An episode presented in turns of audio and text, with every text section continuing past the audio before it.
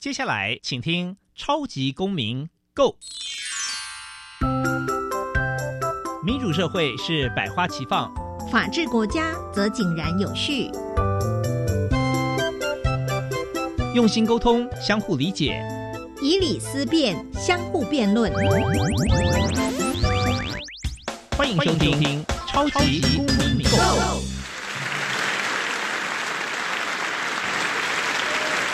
各位听众朋友，大家好，欢迎再次收听《超级公民购》。《超级公民购》是由教育部所委托，由国立教育广播电台以及财团法人民间公民与法治教育基金会联合直播。我是节目的主持人苏格格苏明祥。民间公民法治与教育基金会是以民主基础系列以及公民行动方案系列两大出版品为中心。培育未来的公民具备法律价值以及思辨的能力，期待下一代有能力积极参与并关心民主社会的运作。此外呢，本基金会持续关注教育现场的辅导管教议题。目前出版的《老师你也可以这样做》以及《老师我有话要说》这两本书，分别针对校园中常见的问题，提供法律以及教育的观点。此外呢，我们每年固定举办全国公民行动方案竞赛，并不定时的举办教师研习工作坊，期待与社会各界合作，推广人权法治教育。接下来进入小小公民庭看厅，小小公民庭看厅。在这个单元，我们将会带给大家有趣而且实用的公民法治小知识哦。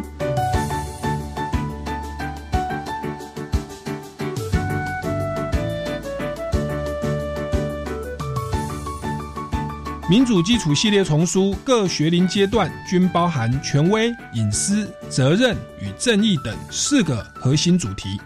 民间公民法治教育基金会目前已经出版了儿童版、少年版、公民版等等不同学龄阶段的教材。接下来进入公民咖啡馆。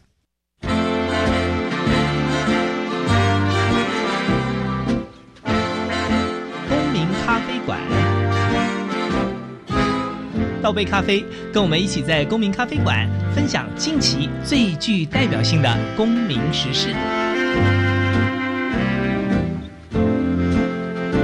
各位听众朋友，大家好，欢迎再次收听超级公民购。那我们这个礼拜呢，持续为您邀请到的是一位大来宾哦，是这个苏哥哥的学姐。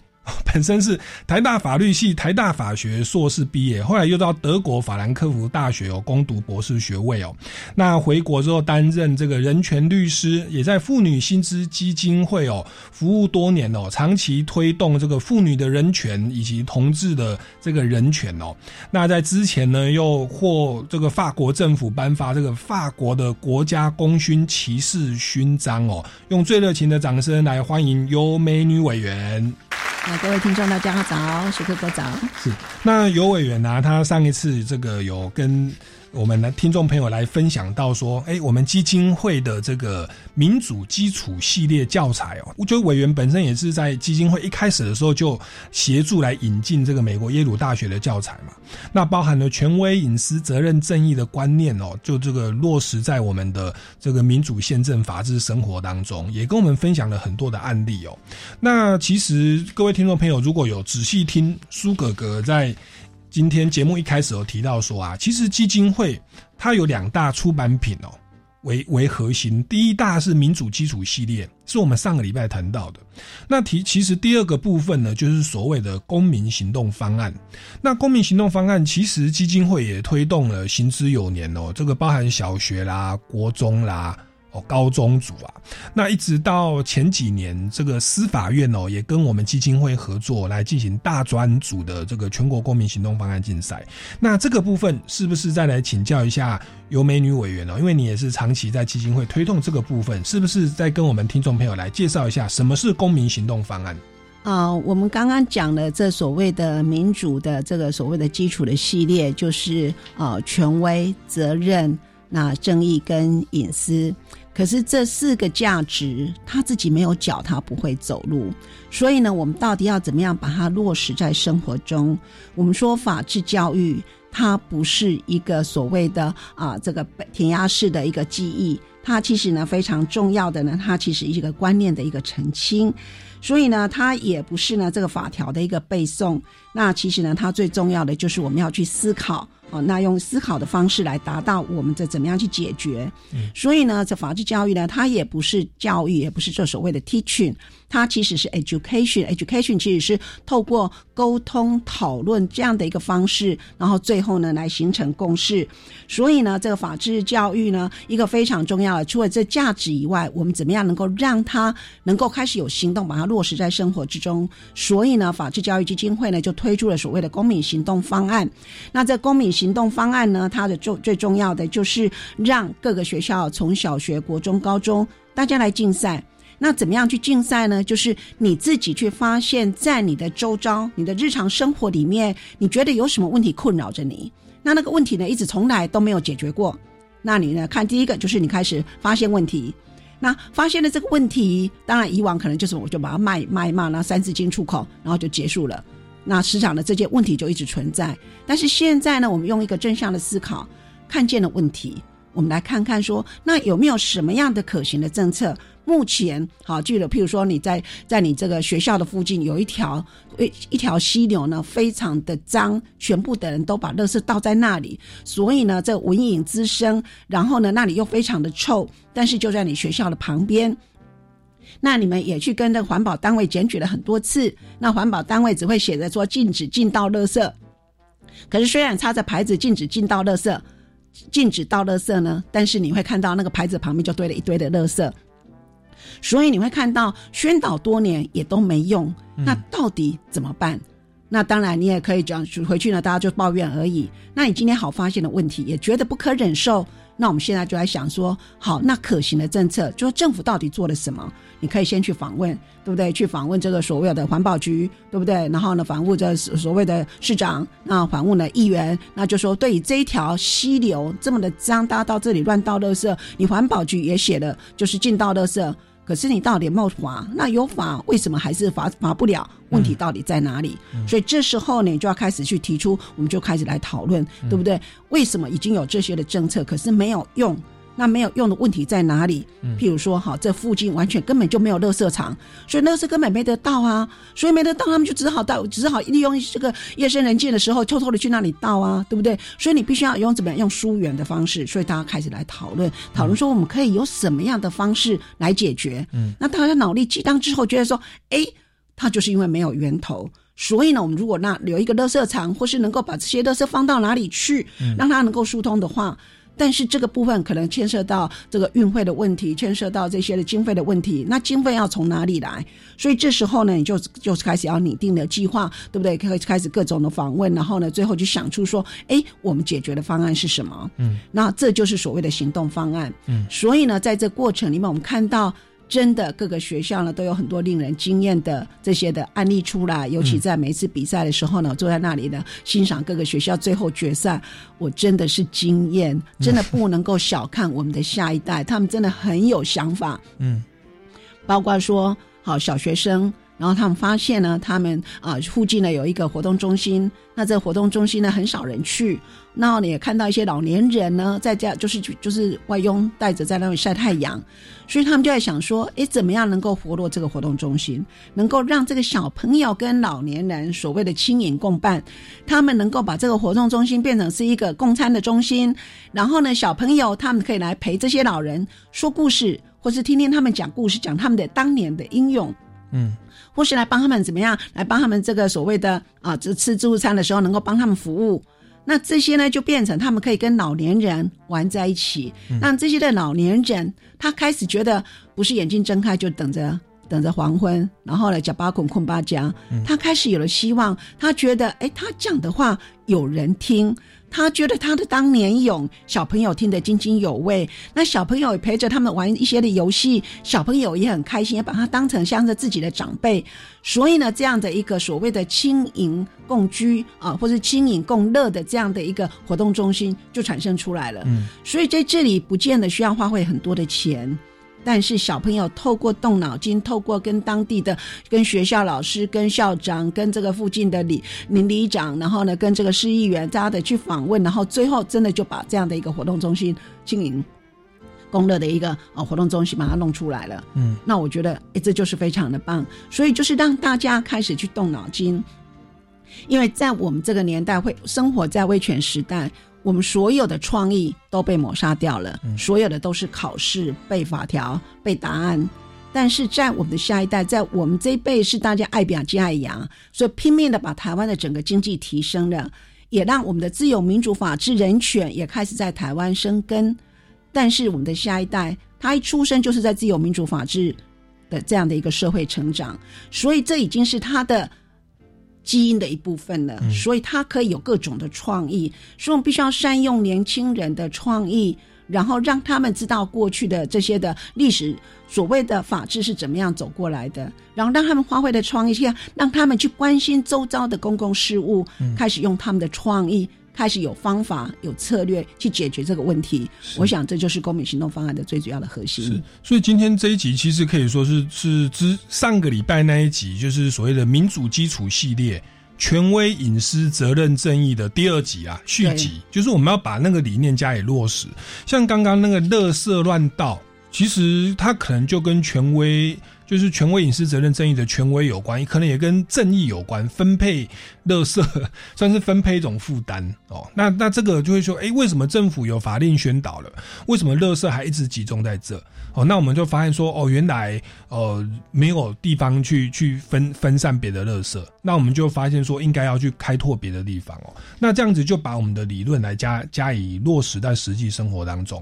那其实，在过去这个。我们节目上有很多公民行动方案的得奖队伍来到我们节目现场。那我印象其实好的作品蛮多的啦。那那有一个也也，他其实蛮有趣，就是他们生活有关就是交通交通的问题。好像他们的学校是在北大，就是好像是三峡那边。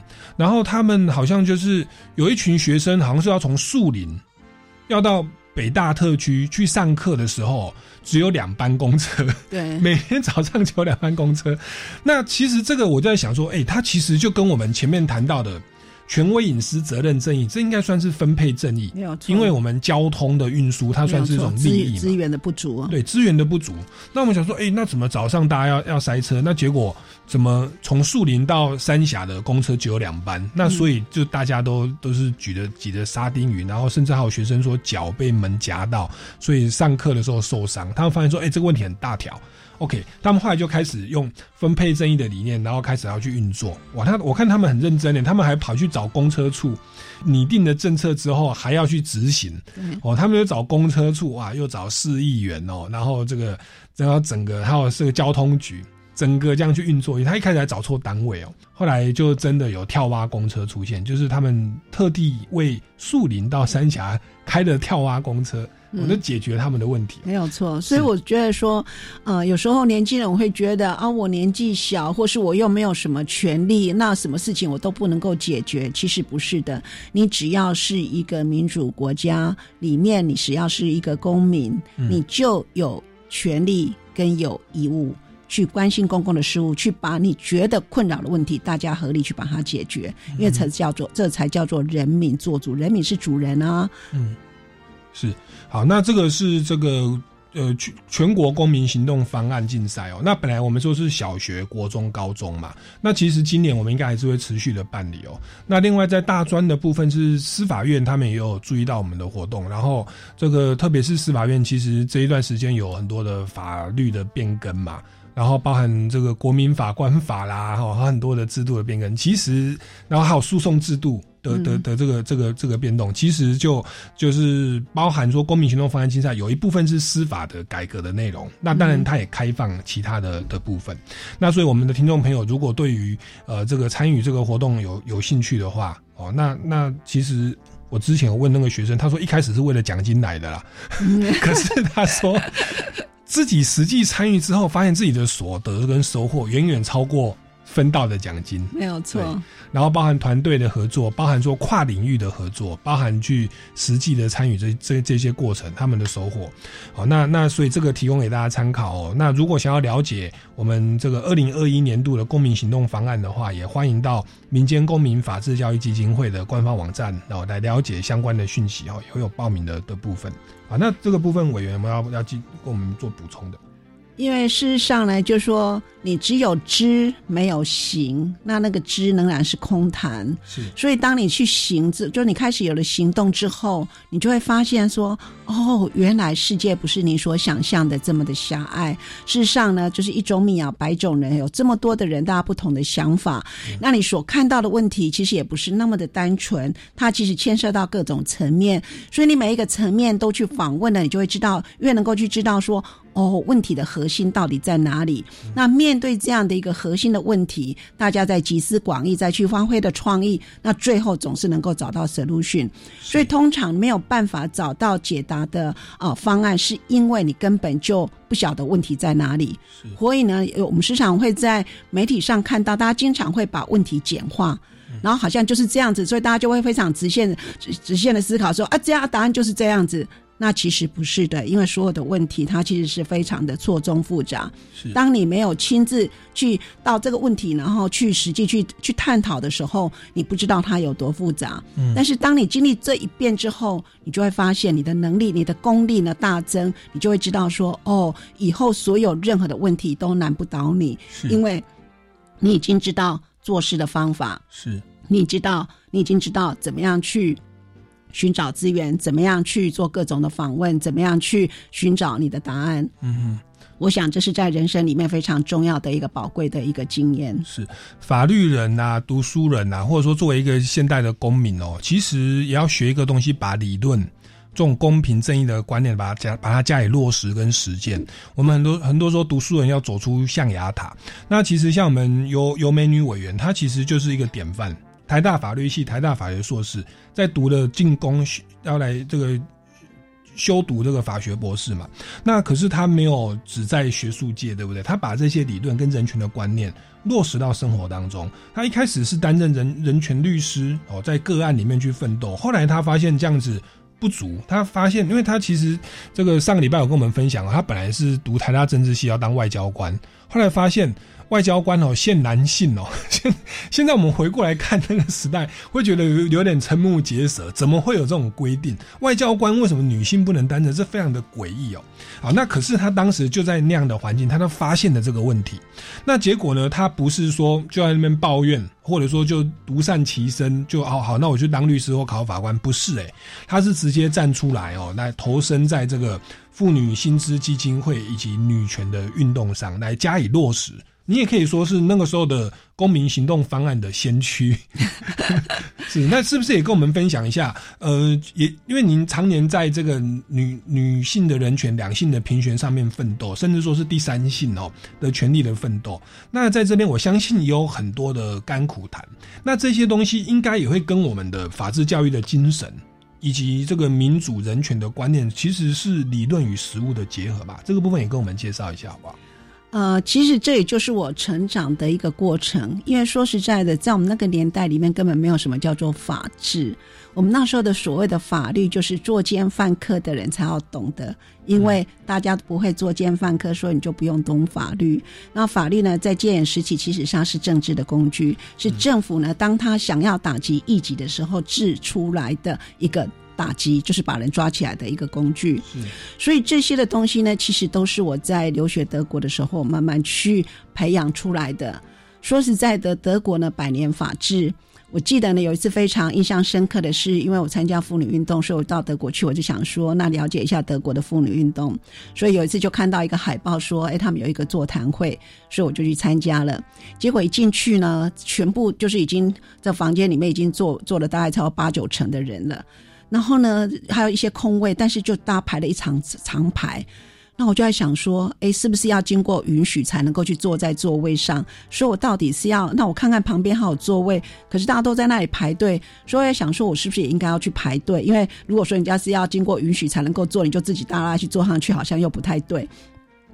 所以我正在左右为难，说到底我是要排队还是要去做的时候，哎，时间到了，所以我就看最后面有一个空位，我就去马上坐，怯生生的坐下来。结果主席就开场了，他就说：“今天呢是哪一个议题的一个座谈会？说我们今天邀请了前面的这些的专家学者，那我们给这些专家学者呢，每一个人呢就有三分钟的引言，那他们讲完之后，我们再开放讨论。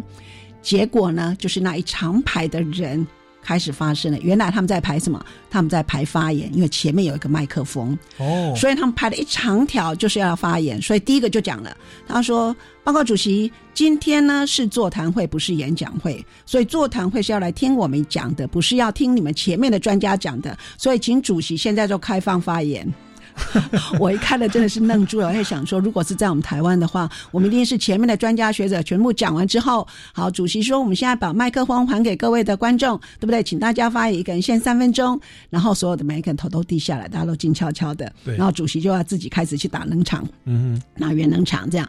所以呢，这就是一个非常不一样的一个文化。是，在德国，大家说的事情就是经由讨论，但是在我们是由权威来讲，讲了说了算，那大家都没有意见，那有意见就是私下抱怨，所以呢，这就不符合人民做主，这就不是民主。你是民主，你是主人，就就不应该这是沉默的。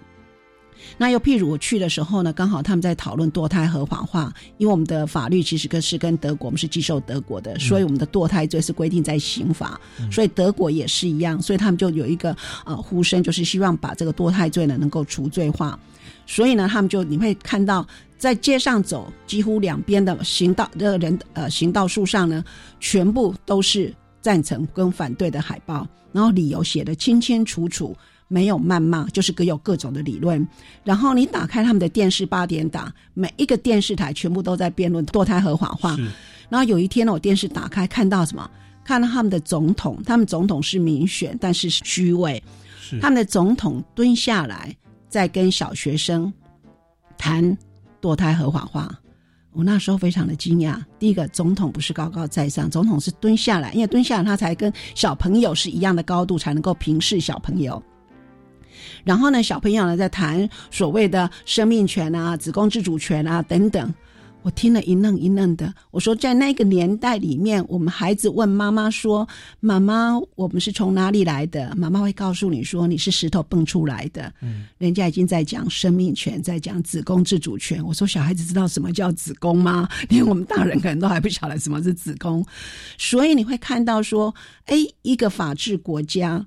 他们是怎么样去建立他们的法治基础的？嗯事实上他们是透过各种的沟通、各种的讨论，所以在德国的警察非常的权威。为什么？因为他们所有的法律都是经过各种的充分的讨论之后制定的。嗯，所以呢，他们法律通过之后，你就不能够说你不知道法律而不罚。嗯，那在我们台湾也一样，同样的讲说，法律通过之后，你不能够说因为我不懂法律不被处罚。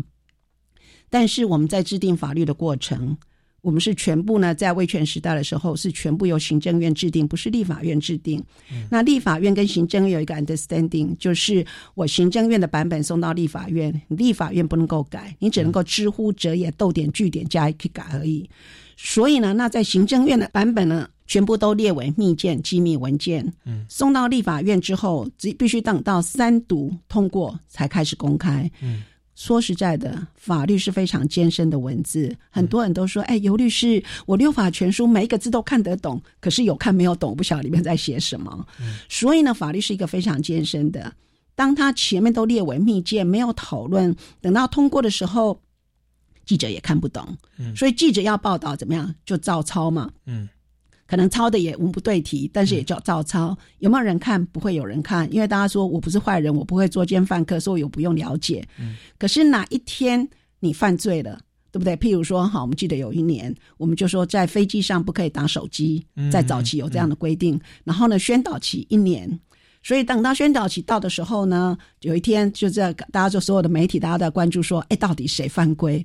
就就有一个女孩子坐上飞机，就手大拉手机拿起，哎，我现在快要出发了，我现在正在飞机上在等什么等等，马上被逮个正着。他说为什么？为什么？为什么？他说在飞机上呢不可以打手机。他说我不知道啊，你不知道是你家的事啊，我们已经宣导了一年了。他说因为我很忙，我从来不看电视啊，我不听广播啊。那是你挑的事，违法就是违法。嗯，所以呢，在这种情况之下，因为很多人不懂法，所以你犯错，我也犯错，大家都犯错。嗯，可是只有你被，只有我被逮，你没有被逮。嗯，然后呢，你跟检察官讲说，非常抱歉，他也犯错，为什么他没有被逮？检察官告诉你说，因为我只分你的案子，其他人的案子不是我的事情。嗯嗯，所以你绝对不会有违法的羞耻感。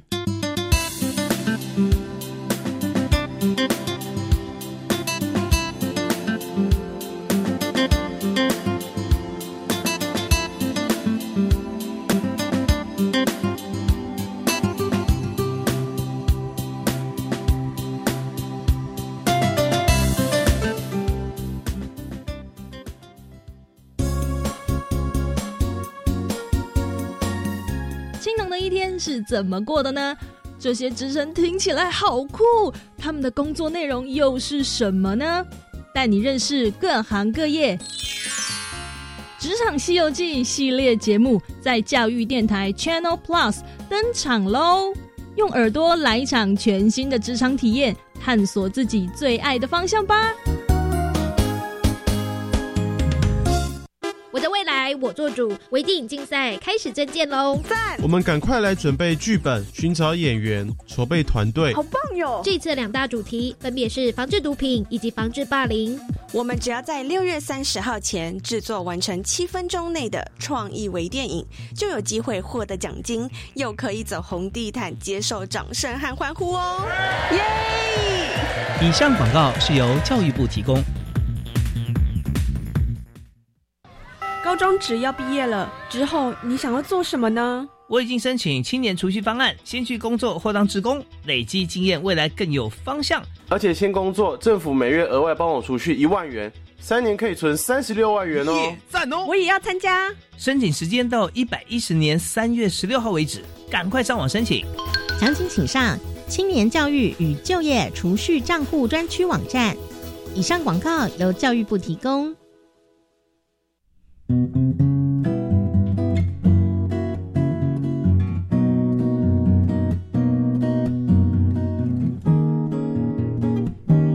是苏命苏米恩，你现在收听的是教育电台。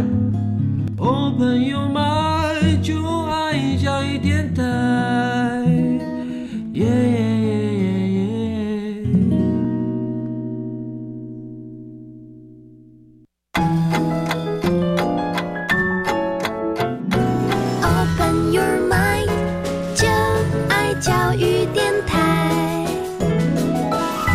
一定觉得不公平，他也错，我也错，为什么只有我我不对，对不对？为什么只有我被逮？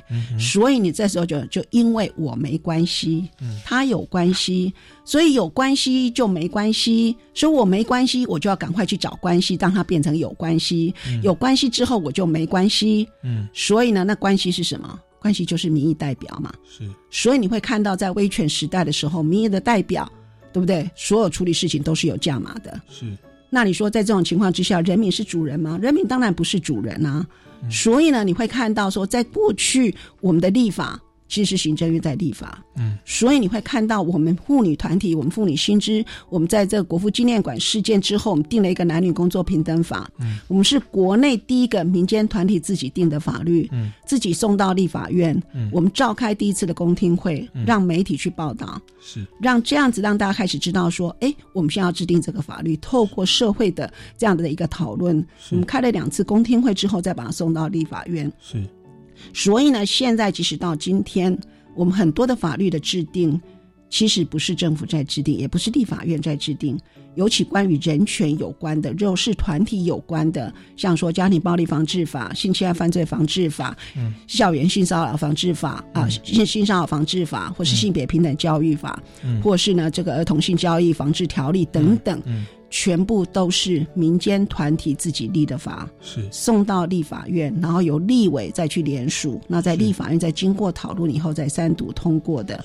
所以这种由下而上的立法方式，其实就是一个民主国家公民参与的一个最佳的典范。其实这也是我们台湾的另一个亮点。嗯，所有的外国的当国会议员来的时候。他们都非常惊艳，说你们台湾的立法竟然能够由下而上，所以尤其我们妇女的运动，所有的政策也都是由民间的妇女团体跟政府啊，跟专家学者一起来讨论，所以这就是一个民主社会，一个人民做主、人民公民充入参与的一个非常的一个典范。是，所以这也就是公民啊，法治教育。的一个超前部署是是，那这个在妇女薪资基金会以及很多的女性的权利的运动，还有很多这个法规哦，其实都是这些年来陆陆续续的出现哦。那我们今天节目呢，非常荣幸哦，邀请到这个优美女委员哦，她这个长期这个投注在这个妇女的人权哦，这个弱势人权的这个推动，而且她不是在象牙塔里面，她把理论。带到了社会运动，带到了我们的立法院哦，带到我们的的这个妇女团体。那刚刚有聊到说，很多的这个法案，其实我们台湾算是非常的先进，是由下而上哦，家庭暴力防治法、性侵害啦、性骚扰防治法、儿童少年性教育防治条例等等哦。那这一些是不是也也跟委员您自己本身参与妇女薪资基金会这个期间去大力推动是是有关的呢？呃，没有错，因为事实上我刚刚有提到说，我们国内的妇女运动其实有最早的，我们成立杂志社，从性别意识的觉醒。嗯，那性别意识的觉醒就是大家去探讨五千年的文化，中华文化对我们到底是精华还是糟粕，那去芜存精。所以呢，去从这样的一个。啊，就是这样的一个角度呢，开始去探讨我们的民法亲属篇里面所谓的婚姻家庭的一个制度。那你会看到，以前我们的真的是妻要从夫居，要冠夫姓，子女要从夫姓，所有财产归夫所有。离婚的话，孩子留下来，财产留下来。嗯，所以你会看到说，在过去我们的法律事实上是很符合传统，可这传统是完全违反男女平等，是男尊女卑。所以当我们进入到一个民主的一个国家，当可以开始进入到法。法治讲人权的时候，这样的一个完全以男尊女卑为架构的封建制度的思想，这样的一个家庭制度呢？当然会受到挑战，嗯，所以呢，后来我们就掀起了一波的民法亲属篇的一个修法的运动，所以在今天我们才能够就以男女的一个平等，以家庭的一个和谐，那已经保障子女的最佳利益，这样的作为一个核心的一个民法亲属篇的一个修法，所以今天我们所有的不再是从夫居，而是由双方自己去约定你们要住哪里，那也不再冠夫姓，各自可以靠报自己的本姓，然后呢，子女也不再是当然从夫姓，而是由双方去约定，那约定不成去。抽签，那子女满了二十岁可以自己决定，我要姓爸爸的姓还是姓妈妈的姓。是，那所有的财产真的就是先生的归先生，太太归太太的。但是因为有同心协力，所以在离婚或死亡的时候，双方呢对结婚以后所有的财产是一个人一半。那如果一个人一半不公平，那就由法院来看怎样的不公平来做一个调整。嗯。那子女的监护权当然就是以子女的最佳利益为依归，所以你会看到说，整个一个法律的一个修正，对于台湾的男尊女卑的这样的一个社会的一个导正是有很大的一个帮助。那因为在过去是男尊女卑，那男尊女卑呢一个非常重要的，就是因为在传统的社会里面，大家一直在讲，尤其在同婚的时候，大家一直在讲说，啊，婚姻的目的就是要传宗接代。好，那要传宗接代，你就会看到，的确在古代在封建制度里面是要传宗接代。那要传谁的宗接谁代？当然是要传夫家的宗接夫家的代，因为是一个父系的社会。可是男人不会生小孩，所以女人就要去帮他生小孩。所以你就会看到最早的七出，七出就七个离婚事由。第一个不孝有三，无后为大，所以你一定要生儿子。所以只要你生不出儿子，我就可以回头给把你送回去。所以你会看到说，在这个传统里面，的确是要传宗接代。所以第一个不孝有三，无后为大。那你生不出儿子，先生就可以三妻六妾。所以呢，三妻六妾，先生也可以把你休掉。如果没有休掉，先生三妻六妾，你会不会嫉妒？当然会，多度也构成起初的事由。嗯。多度会不会多言？当然会啊，都是你这个女妖精让我被打入冷宫，所以多言也构成七出的事由。嗯，哎，人家这个小三呢，还真的生出儿子来了，婆婆的婆金所以一直不断的讽刺你，会不会会想孝敬公婆？你也很难吧？所以不是翁姑也构成七出的事由。夫家起高楼，娘家穷的要死，所以把夫家一点钱拿回去寄住娘家，这构成窃盗，也构成欺出的事由。是我要人要不到，要财要不到，我赢我就赢哎，赢啊生出重病，生重病也构成欺出的事由。嗯，换句话说，只要你生不出儿子，你就是只有死路一条。嗯，所以这是在封建制度之下，为了传宗接代所衍生出来的。所谓的家庭制度，嗯，在那那个家庭制度，事实上不是一夫一妻，其实是一夫多妻的。在同婚的时候，大家一直在讲说，婚姻制度是神圣的，是只有一夫一妻。非常抱歉，我们台湾是到二零一七年才真正的一夫一妻。嗯，虽然大家说不对呀，我们在民国十九年至第二十年颁布的民法亲属篇就已经讲一夫一妻，嗯，但是里面有很多重重的关卡。嗯，第一个重婚。对不对？重婚虽然是刑责，但是不会有人去告。重婚的婚姻只是得撤销，不是当然无效。所以只要原配没有去撤销，那个婚姻第二个婚姻是存在的，所以怎么是一夫一妻呢？后来把重婚改成说是无效。但是呢，发生了这所谓的啊邓元贞的事件，就是两岸来往之后，在大陆配偶的问题，所以大法官做了解释，说好，因为这是一个时代的一个共业，所以呢，应该让两边的婚姻都有效。嗯，所以呢，即使重婚把它对不对废掉了，但是仍然又开了一个门。嗯，开了一个门之后，后来又说，哎，我们的结婚要登记，哎，结婚不一定要登记，离婚要登记，所以有的人结了婚。没有去登记，后来就离婚了。离婚也没有去登记，所以就造成了双方又男婚女嫁。结果呢，就变成所谓的重婚。嗯，所以呢，在这时候，第三亿的第三人说：“我怎么知道？你说你因为从户政机关上面你都没有登记结婚的资料啊，对不对？所以你离婚也没登记，我怎么会知道你前面有婚姻？所谓的保护三亿第三人，也认为后面的婚姻也有效。嗯，所以事实上是到了二零一七年才真的把所有的这些的洞补起来，真正成为一夫一妻。嗯所以事实上有很多的传统在运作。是。跟我们的法律是不一致的，是，所以在这种情况之下，我们一直在讲人权、讲平等、讲每一个人都生而自由平等，要保障婚姻的自由。其实这个都必须要去醒思，所以我们刚刚在讲行动方案，也就必须要你从周遭的这些的议题里面去看到它问题的核心到底在哪里。嗯，所以呢，大法官在七十八号解释里面，他非常清楚的去点明，他就说。反同方呢认为说，这个同婚如果通过的话，那这些的所谓的会破坏婚姻的这个伦理的价值，因为婚姻是以传宗接代为核心的，那这些同志不会生小孩，所以呢，这违反婚姻的本质。大法官说，可是我们的异性恋的婚姻，并没有规定说，你结了婚以后你没有小孩，不管是你主观上不想要小孩，或是客观上生不出孩子。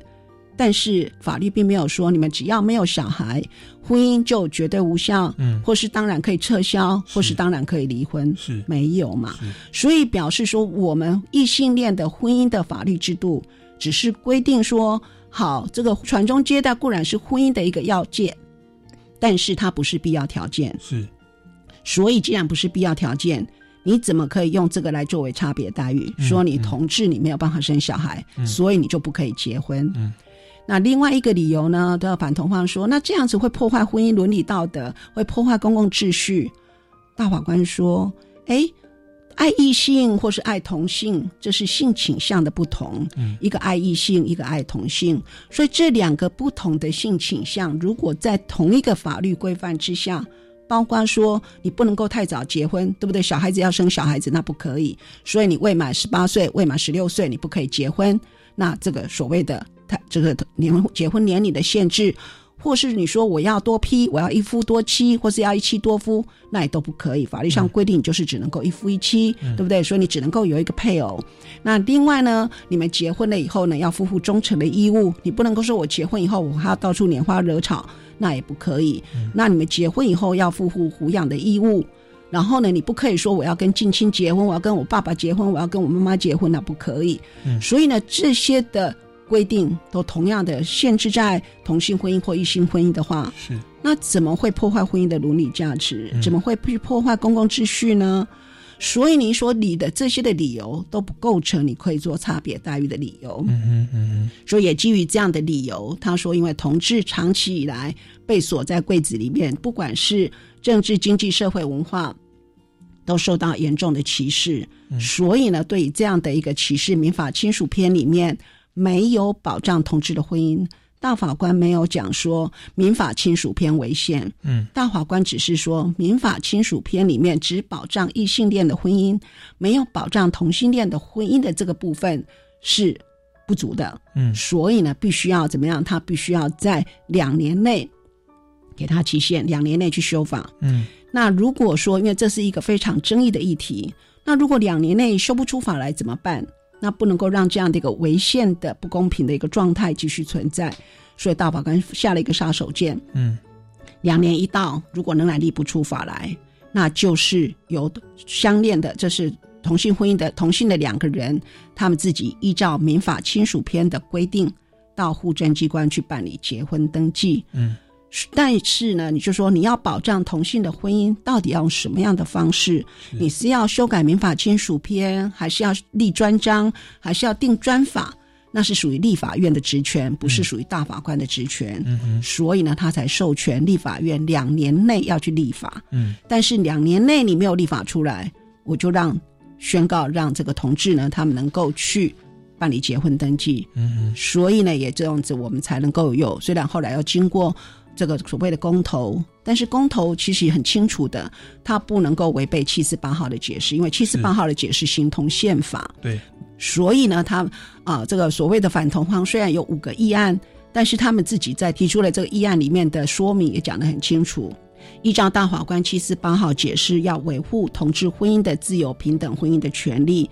那大法官允许说，至于立法的方式用什么，所以他们才说，第一个，他不能够在民法亲属篇里面规定；第二个，他必须要是立专法。嗯，所以后来行政院依照公投的结果立的专法，嗯用所谓的七十八号实施七十八号解释是刑法这样的一个方式立的专法，嗯所以他并没有违背公投，也并没有。也是在大法官会议七十八号解释的精神之下定了这个法，虽然有所不足，但是我想第一步能够走出去已经是非常不容易。那后面的就是等待社会大家继续的沟通，也把这样的一个不足的地方把它补足。是，那委员特别在这个同志的这个您刚刚说很争议的案例哦，其实我们其实报章媒体新闻也常看到您的这个倩影跟风采跟英姿哦。那那当然我知道会承受到很大的压力，不管是政治的或者是民间的，但是我觉得您的那个风范是一肩扛下。你说你为了他们的人权，宁宁愿就是承受这个骂名，其实我自己听的是非常的感动。然后我觉得这是风范的问题，然后还有包含那一群同志，虽然说我不是同志，可是我我从他们的眼神当中，他们那种感觉好像是。你真的看到他们好像有有那样的盼望啊？那当然说，其实我也我也有很多教教会界的朋友，我知道从教会或者某个宗教的角度来看，当然说他们认为婚姻有婚姻的样子啦。那可是其实说句实在话，就像我们台湾是有宗教自由，我相信某个宗教可能也不会认同别的宗教嘛。可是你不能规定说我们国家的宗教只能有一个啊。嗯哼，你你要尊重在这一颗这一颗地球或这一个大家共生的社会，是是也也许依照圣经，就有的是罪人嘛，那有的是是你活的就按照你们的生活规范嘛，可是你还是要容许有那样的人是存在的。那当然是前提，他的行为不能够侵害到你的自由。如果他们就是在你前面，就是他们说他们的自由，比如说抽烟哦，让你吸到二手烟，你会影响健康，那当然不行。可是如果那是他们的私领域空间，那我们透过自己的教义或者是我们的社会文化的观点去看它，也许我不能接受，这是一回事。但是你要把这个不能接受上纲到宪法跟法律的层次，说你们不可跟我不一样哦，不可跟我有不同的宗教信仰，不可做违反我的宗教里面的经典的婚姻的生活方式哦。那我觉得。在这方面，其实宗教人士或者是社会人士，他基本上能能要需要多一些尊重跟包容啊。那我讲这话，倒也不是说我我支持说这个婚姻就是从经典的角度来看是符合上帝的心意或怎么样。我觉得这不是我要讨论的问题。我只是觉得，在这个社会本来就是有不同的声音跟不同的人，我们本来就要不同尊重不同的文化甚至宗教，我们总不能去攻击 限制宗教信仰变成国教，那也是违反政教分离跟宗教自由的。所以我我觉得。我们要把这个尺度去拿捏好，要接受这个世界其实一样米是养百样人的。那那我觉得就是委员，您就是在这边，我觉得是有一种我不入地狱谁入地狱。对，那我觉得其实您的这种风范在在人心。那台湾的这种舆论跟政治圈自然有那些东西哦，其实我们大家也都司空见惯的啦。反而是这一种风范，我觉得是是让人感慨跟敬佩的。我相信也是因为您常年在弱势，也包含在妇女薪资这样的历练，所以您对于这个改革哦，跟社会的主流价值，跟五千年的文化去做对抗的时候，你的那种委屈跟压力，我想你的抗压性应该非常的强大。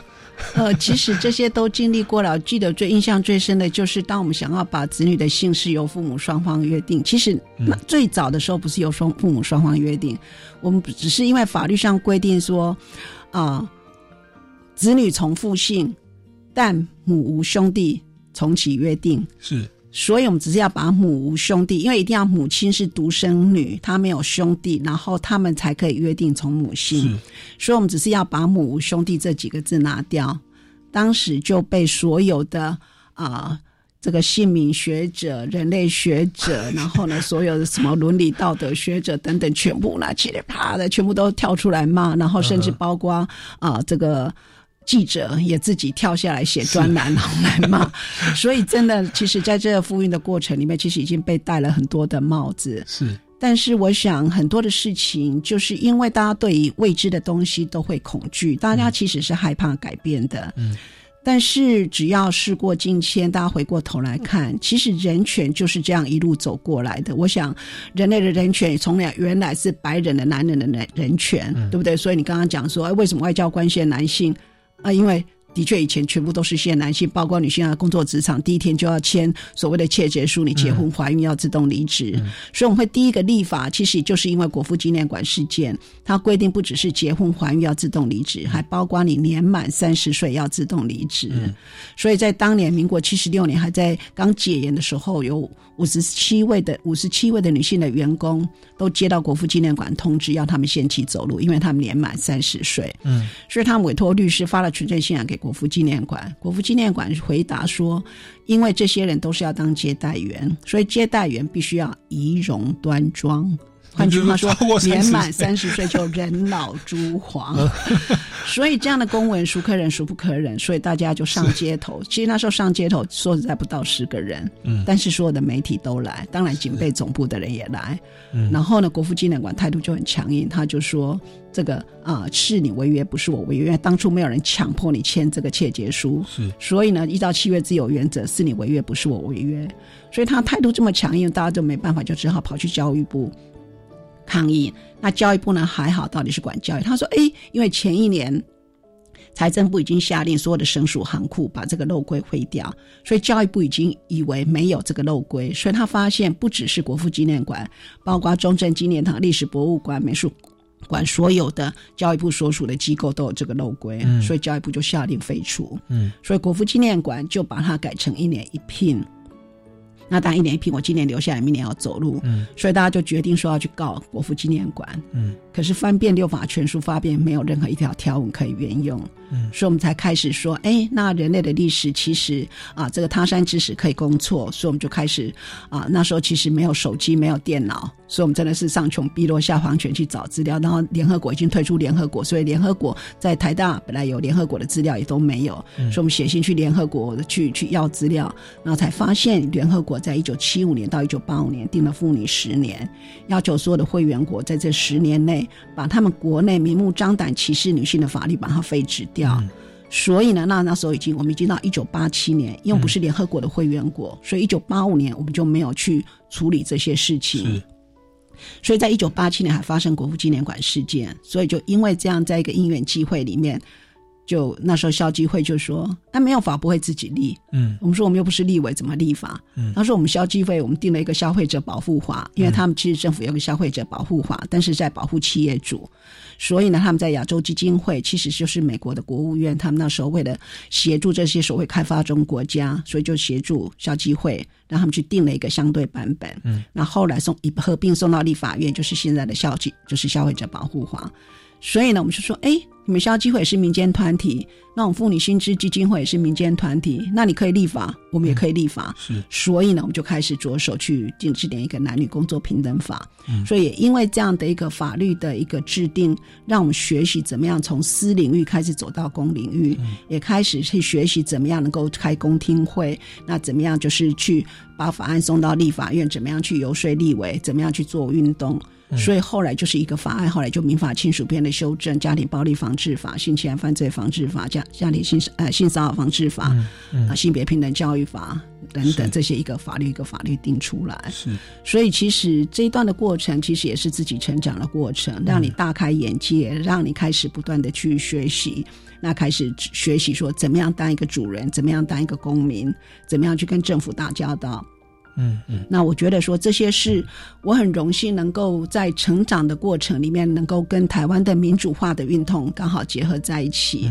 所以有很多人问说，那你受到了很多的委屈，你怎么能够走这么久？那我就说，当你的理想跟你的专业，还有你的助人跟成长都结合在一起，嗯，其实你就可以走得长长远远，因为你不不并不是完全在付出在掏空，嗯。而是你是而是你不断的在学习在成长，嗯。然后运用你的专业，不断的去帮助人，嗯。那又能够达到你的理想，那我觉得这个境界其实是更高的。是这个，我觉得委员你还是谦虚的，你是从个人以及社会的角度。其实我们大家听众朋友都知道，台湾国际处境非常的那个受打压嘛，吼。那其实像我们这个总统也有提出说，第一位女性总统哦，也 也提出说，其实共同价值的联盟。当我们在人权上成为亚洲第一个哦女就是同志婚姻合法的国家，然后包含说这个呃很多的女女权的一个提升，达达到世界的第六名的女权的保障。虽然我们不在联合国里面，可是我们实质上去遵守两公约，遵守妇女的权利，遵守儿童权利公约，它其实对于台湾的能见度，以及国际对于台湾这这个小小小的岛屿哈的这么少的人的一个重重视，您看得出来为什么在国际间会有那样的发声量、跟关注度、跟国际的支持？其实我们的人权跟这种共同价值的理念是起了非常大的的作用哦。对因为很多人会讲说，人权不能够当饭吃，嗯发展经济比较重要。是可是我们面对着一个非常强大的恶灵，是，我们要怎么样能够在夹缝中求生存？我们希望说各国都来支持我们，人家为什么要支持你？嗯今天缅甸政变了，我们有去关心别人吗？嗯，那如果我们不关心别人，别人为什么要来关心你？中国这个啊、军机犯台，嗯，关关他们什么屁事？是。所以在这里，我们能够要求别人能够帮我们发声的，就是普世价值对，就是自由、民主、法治、人权，因为我们享有共同的普世的价值没，错，我们是站在普世价值的最前线，是。因为我们直接面对的不尊重普世价值的中国，是。这也才是我们要求国际社会能够来声援台湾，能够来支持台湾的最坚强的理由。嗯这也是让台湾能够安全的一个最大的保障。所以，如何让台湾成为一个世界各国都不能够或缺，而且是捍卫自由、民主、法治、人权的一个重要的最前线，嗯，那我想台湾就会最安全。是所以，这些的价值不能够说它不能当饭吃，是它是让我们生存下去一个非常重要的根基。是。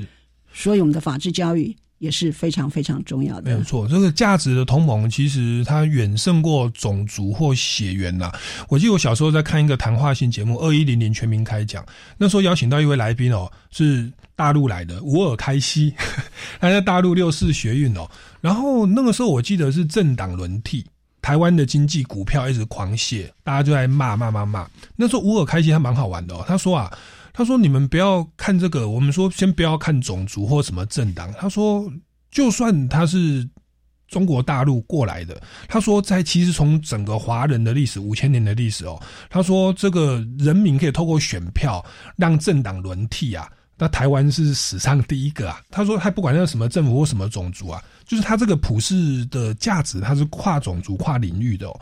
那我我我相信我们这个人民主人权，当然说除了个人以及社会关怀，或者说从国国家的角度之外，其实呃这个东西它的效应是很大的、那其实在，在我们当然在台湾。民主社会过久，有时候会说啊，这样没有效率啦，哦，这样怎么样啊？可是其实我觉得还是回归到人哦，毕竟都是不完全的，每个人的成长背景跟观点哦都是有有受限的。那如果把权力跟权威集中在一个人身上，那其实真的是很危险呐、有的时候是很多的弊案没有爆出来，那是因为一言堂哦。那但是如果当大家是分权的，然后有基本的人权保障、言论自由、新闻自由，当然有些东西你会觉得好像太 over 了。但是因为有这样的 over 在前置，以至于当权者不敢胡作非为，所以我我相信这个民主人权的价值，它运作了这么多年，有这么多国家在运作，然后也如此的人民也都过得很好，其实它是值得我们捍卫的部分的。那那我们今天的节目也哦大概告一段落。那各位听众朋友，如果对于本节目有任何的这个建议或疑问呢，也欢迎到超级公民购的脸书粉丝专业来留言，或者到民间公民与法治教育基金会的脸书粉专或官方网站来关切相关的讯息哦。那我们超级公民购呢，下个礼拜六下午三点零五分空中再见喽，拜拜。